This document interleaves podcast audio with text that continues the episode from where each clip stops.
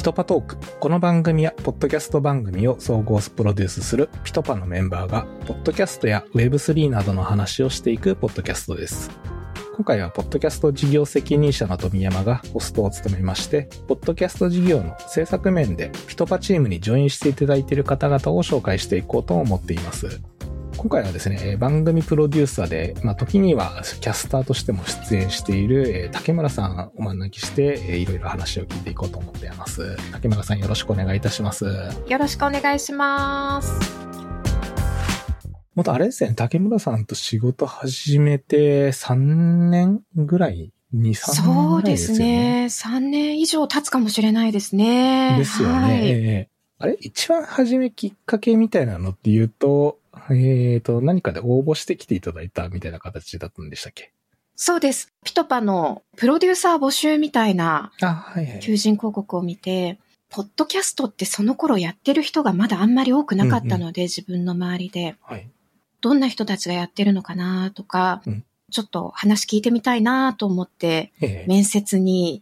行ったのが始まりですね。初めてあーそうですよねんで、そこからでも、飛び飛びだったりもするんですけど、番組をずっと作り続けてきて、一緒にもうやり始めて2、3年というところなんですけど、竹村さんが、まあ、あの、それまで報道関係がベースでいろいろやられてた方だと思うんですけど、ちょっと改めてですね、あの、ここで聞くのもあれなんですけれども、大学の時からもう留学とかされてたんですよね。そうなんですよ。うんあの、大学時代に、はい。あの、日本でコミュニティ FM っていうのがちょうどブームになっていた時期で大学に通いながら、コミュニティ FM で今みたいに台本書いたりとか、出演して喋ったりとか、そういう仕事をしていて、で、まあ、英語にも興味があったので、あと、FM の DJ の方とかやっぱり英語喋る方すごい多いので、私も留学しようと思って、それでアメリカに留学を1年間して、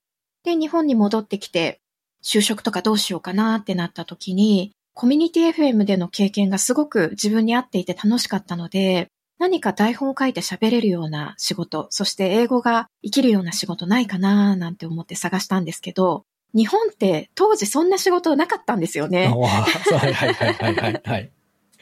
あの、プロデューサーというか制作者はもう制作会社に入って、うん制作だけやる。はい。そういう人は喋らないっていうことが前提ですし、あの、アナウンサーってなると、もう今度は制作とかは全然やらない。はいはい。逆に、あの、やっぱりニュースとかそういうものとかの場合は自分の考えとかも一切言わない。うんうんうん。ただ与えられた原稿を正確に伝えるっていう仕事を求められて、ええ。大学卒業してフリーアナウンサーみたいな感じで事務所に所属することになって、ええ。学生時代にラジオ日本のオーディションを受けたら受かって、はい。卒業と同時に番組を持てることになったんですね。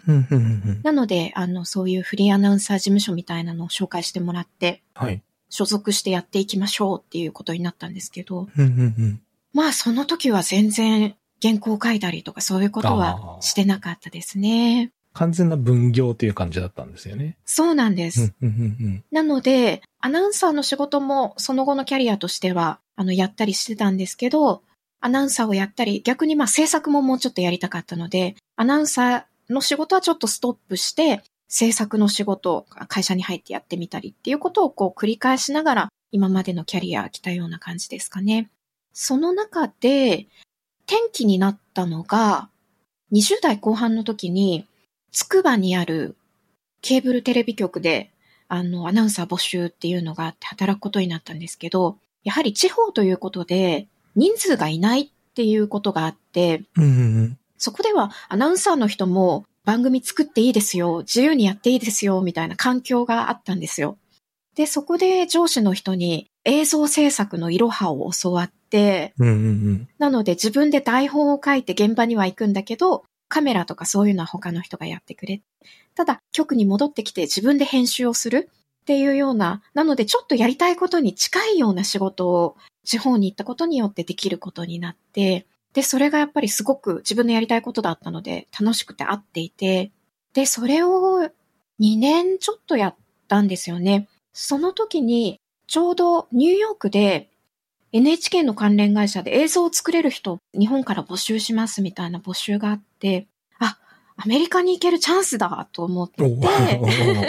アメリカの仕事ではそのアナウンサー業っていう感じではなかったんですけど、まあ制作をニューヨークでできる機会なんてなかなかないので、これはもう行った方がいいなと思ってアメリカに行って、で、アメリカも結構あの5年ぐらいいたんですけど、あの、その中でいろいろアメリカの大統領選挙を取材する機会があったりとか、911のとアメリカ同時多発テロの遺族の方に取材するような機会があったりとか、そこでどんどんこう報道の方にあの自然な形でシフトしていったっていうような感じですかね。あそれまでは報道とかではなくて、もう普通にいろんな番組を単純に作るっていう方ベースだったんですかね。そうですね。ニュース番組みたいなものもやってはいたんですけど、これからずっと報道をやっていこうみたいな気持ちもなくて、うんうんうん。で、やっていたニュースというのも地方だったりしたので、地域のお知らせだったり、自治体のことだったりとか、お祭りだったりとか、あの、日本の夕方のニュースとかでやっている柔らかいネタというような感じの、うんもうめちゃくちゃ報道報道しているハードな、例えばなんか殺人事件の現場に取材に来ましたとか、そういうような感じでは全然なくて、なのでそこまで、あの、一生を通じて報道をやっていこうみたいな風になるとは、アメリカに行くまでは全然思ってなかったですね。そっから渡米して、もう完全に向こうに移住したんですか？そうです。完全に向こうに移住して、ええあの、向こうの会社で働いていたので、うんドルでお給料をもらって生活するっていうような生活をしていて、はいはいはい。それが2010何年な、半ばぐらいかかな。えっと今から5年前ぐらいですかね。うんうんうんううん。ん。なので、10年ぐらい前にいて5年ぐらいまでいたっていうような感じですかそういうことなんねで。すね。はいはいはいはい。2013年とかそのぐらいに行ってっていうような感じでしたね。はいはいうはい。ん。そこから5年間向こうでやられてて、日本にその後帰ってきて、どっちでもやるようなそんな仕事なんでしたっけ？そう、日本に帰ってきて、うんじゃあどうしようかなって思った時に、うんうんうん。ニューヨークでは制作の仕事しかしてなかったので、はい。いきなりアナウンサーの仕事になんか戻るようなチャンスはないんじゃないかなって思っていて、はい。とりあえずアメリカで制作の仕事をしたので、日本でそれがどこまで通用するのか、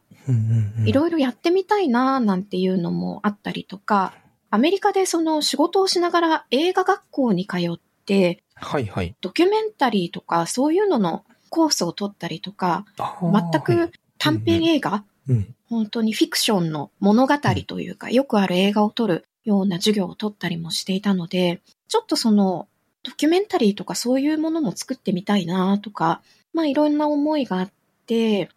で、ちょうどその時にですね、CNN のドキュメンタリー部門の、で、日本で働く人っていうのの採用があって受かって、で、日本に帰ってきて CNN で働き始めて、えー、めっちゃ大手ですね。そうなんですよ。英語ができたっていうのが本当に大きくて、英語ができて映像制作の経験がある人ってそこまで業界に多くないので、なるほど。なのでそれで CNN で働き始めて、で、その時に SDGs に関する短い外務省のドキュメンタリーとかそういうものの仕事をして、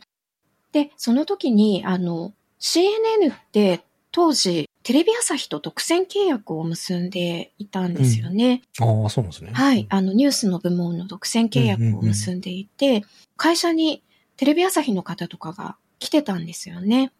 で、あ、なるほど、なんてこう、あ日本ではニューステレビ朝日、こんな感じなのかとか、その CNN の映像を使ってたりするので、よく見るようになって、で、その後にですね、報道ステーションのディレクターをやらないかみたいな話が、はい。はいはいはい。出てきて、うんうん。CNN の仕事は楽しかったんですけど、うん。日本の大手のテレビ局で、そういうニュースの現場で働いたことっていうのは、全然それまでなかったので、はい。はい。いい経験になるかなと思って、ちょっと行ってみようかななんて思って、報道ステーションのディレクターとして転職したんですね。それで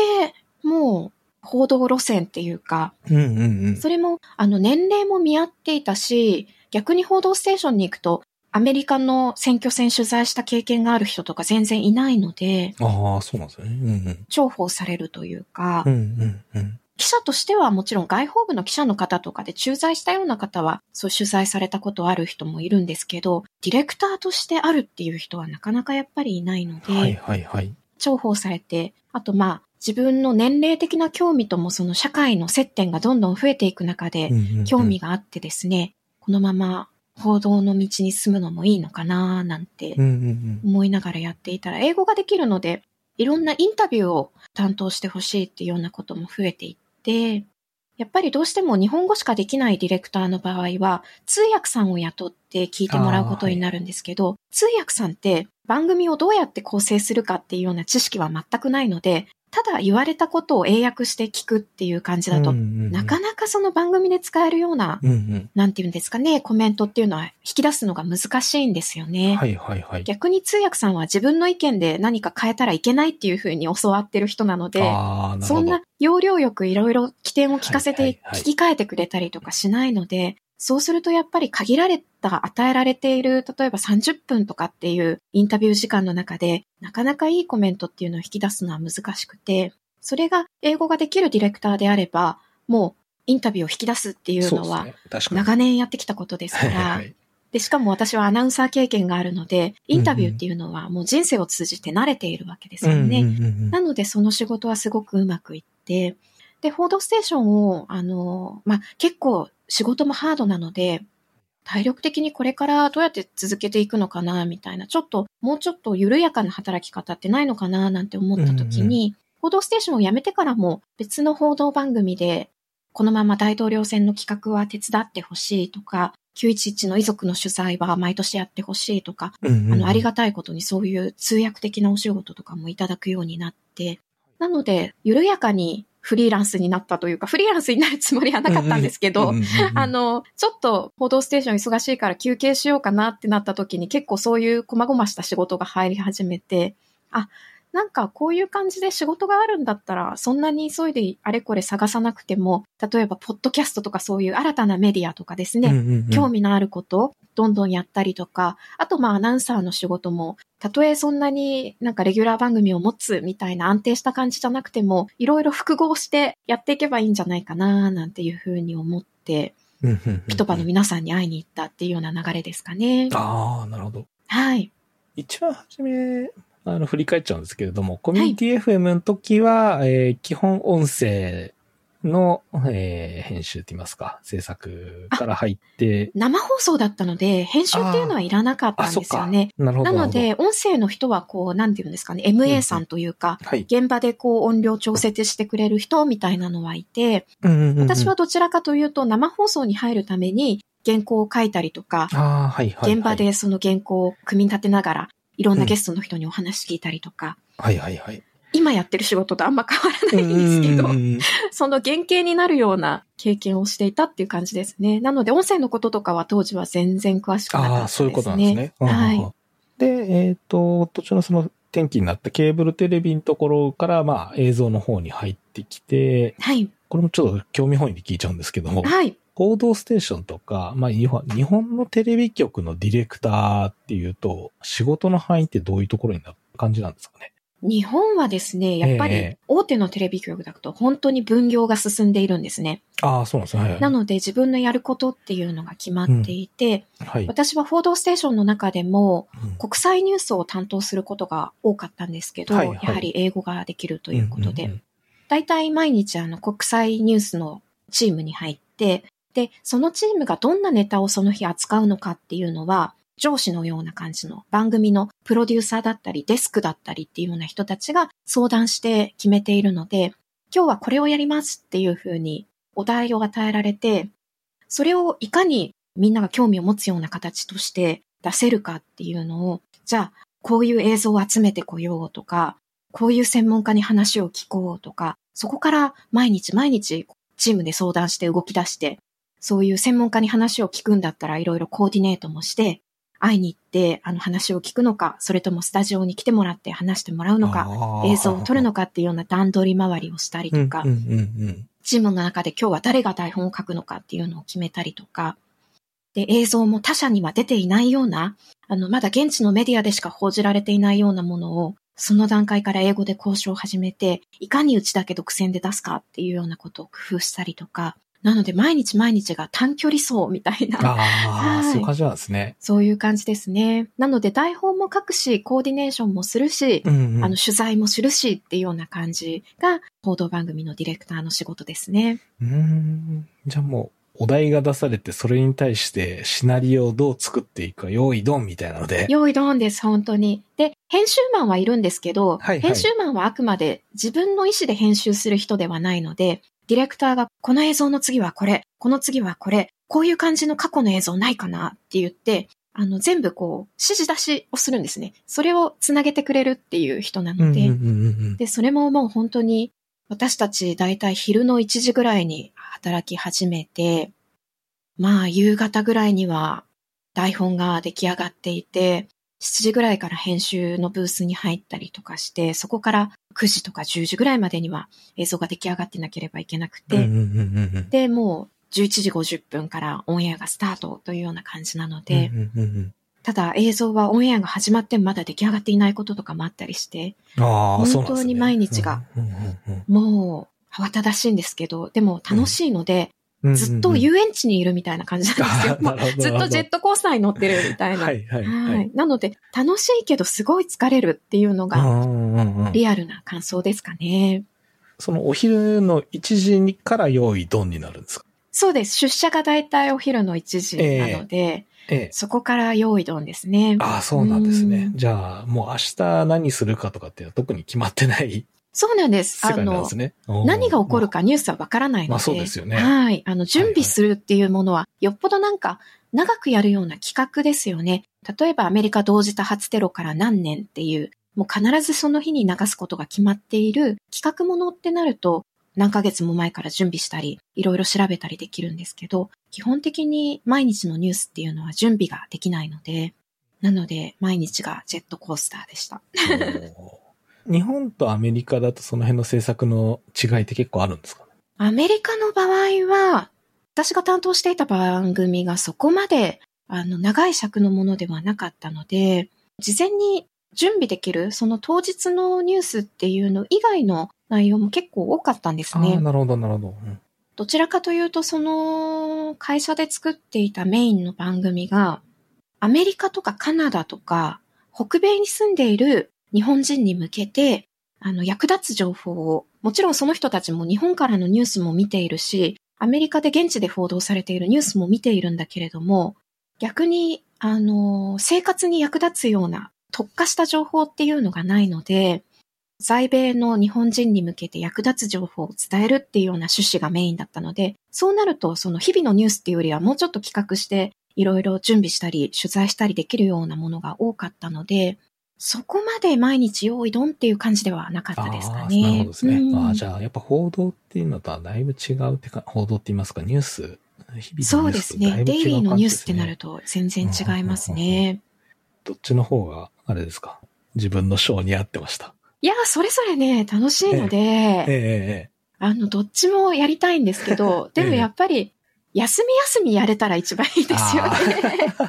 毎日、ジェットコースターだと、確かに。うん、やっぱりあの、報道ステーションで一緒に働いていた方たちを見ていても、だいたい3年ぐらいで番組変わる方が多かったですね。ああの、長くやられてる方も本当に10年以上やられてる方ももちろんいたんですけど、やっぱり体力面で相当ハードななるほので、あの、いろんな夕方のニュースとか、またちょっと毛色の違うニュース番組をやったりしながら、いろんな番組をローテーションで3年おきぐらいにやっていくっていう方が多かったので、そのぐらいがちょっとサステイナブルな働き方なのかもしれないですね。はい。そういうことですね。うん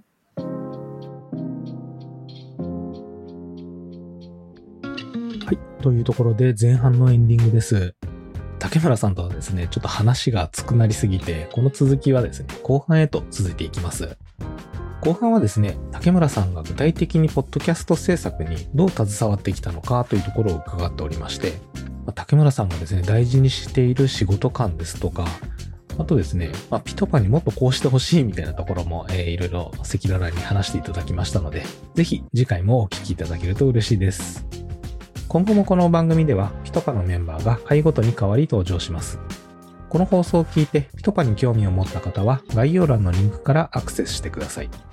これまで制作してきた番組一覧、ポッドキャスト制作のナレッジブログ、採用情報などを見ることができます。よろしくお願いいたします。それではまた。